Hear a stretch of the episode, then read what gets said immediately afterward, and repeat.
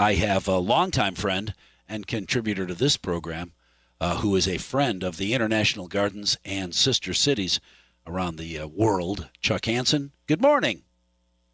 Good morning. It's so good to talk with you. I'm glad you and your family all good.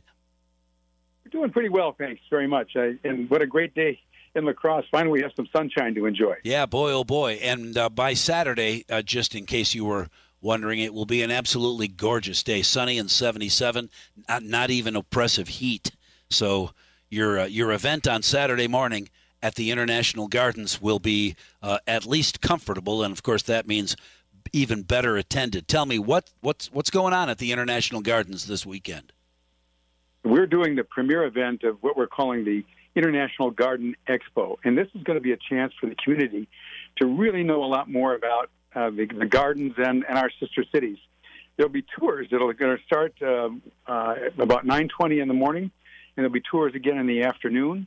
And uh, people will go to each garden. We're going to have professional storytellers, thanks to the La Crosse Tale Spinners. Awesome. And they'll tell tale, they'll tell some uh, uh, folk tales from each of the countries that we're that we're visiting. We're going to have the master gardeners from the Bluff Country Master Gardeners who will be in each garden. You know, people go to the gardens and they're beautiful and they enjoy them, but sometimes they don't know what what is that plant or what could I do in my own yard. This is a chance for them to ask some questions and, and learn more about about the plants. And then at the end of the day, uh, there's going there's going to be there are going to be painters in the gardens, Ooh. artists in the gardens that are are doing scenes, and at the end of the day, there's going to be a um, showing of all that artwork um, at um, the the gallery, the River City Art Gallery. Uh, oh, on cool. Main Street in La Crosse, and that's at four o'clock.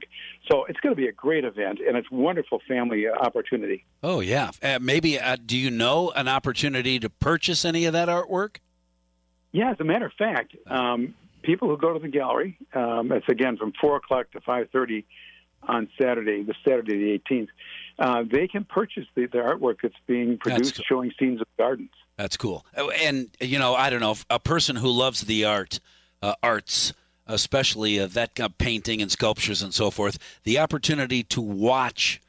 Uh, an artist create a beautiful piece, and then you get a chance to take it home uh, is uh, is really exciting. I watched this painting being made. You guys, isn't that cool?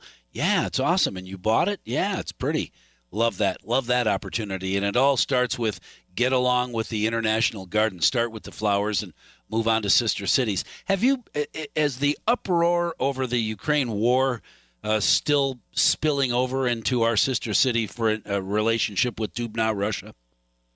No, actually, people understand that the people of Dubna, Russia, who we've had a relationship with for over 30 years, uh, have nothing to do with uh, right. the craziness of uh, Vladimir Putin. Uh, blaming blaming uh, little Dubna for the for yeah. the invasion of Ukraine is like blaming La Crosse for the Vietnam War. This doesn't make any sense. And I would give I give a lot of credit to the uh, city of La Crosse and the Common Council.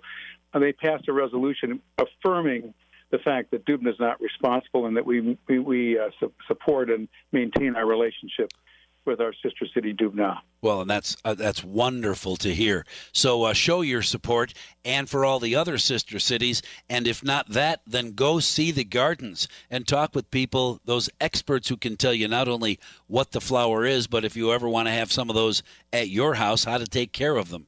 That uh, all of that will be fun, and then of course all the paintings and all the rest that's planned. It starts at nine o'clock. Anybody can come over. Is that correct, Chuck? It's completely open to the public, and there's no charge whatsoever. Isn't that nice? Yeah, yeah. and uh, because the gardens have been put there through a lot of volunteer efforts and community support for the community, and so we just this is a wonderful way of not only thanking the community but giving everybody a chance to enjoy a day out with a great family family uh, opportunity. And uh, those who want to do the tours, 9:20 in the morning is the first tour, and then in the afternoon, uh, 12:40 will be the second set of tours. But you can join a tour at any time. But Super. if you want to start at the beginning, that's when you should be there. Get there early. Uh, are you going to run out of room pretty soon? Well, you know, as a matter just of fact, keep expanding. we are we we we are going to have to look at places where the the, the garden can logically be um, expanded. Um, and uh, and we've been you know, working with the City of La Crosse Parks Department you know, in that regard with regard to future planning.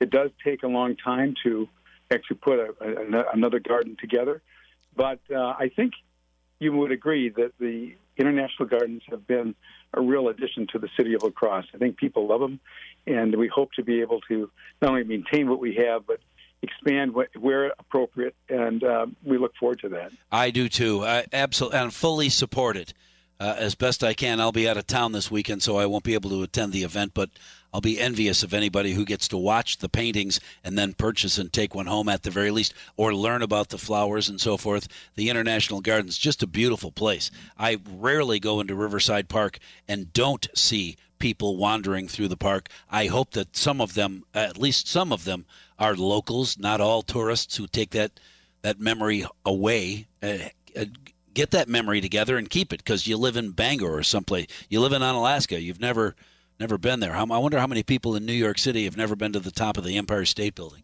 That kind of thing. Uh, it, it's it's awesome. Nine o'clock, uh, International Gardens, Riverside Park. It's going to be a great time. Chuck Hanson, thanks for talking with me this morning.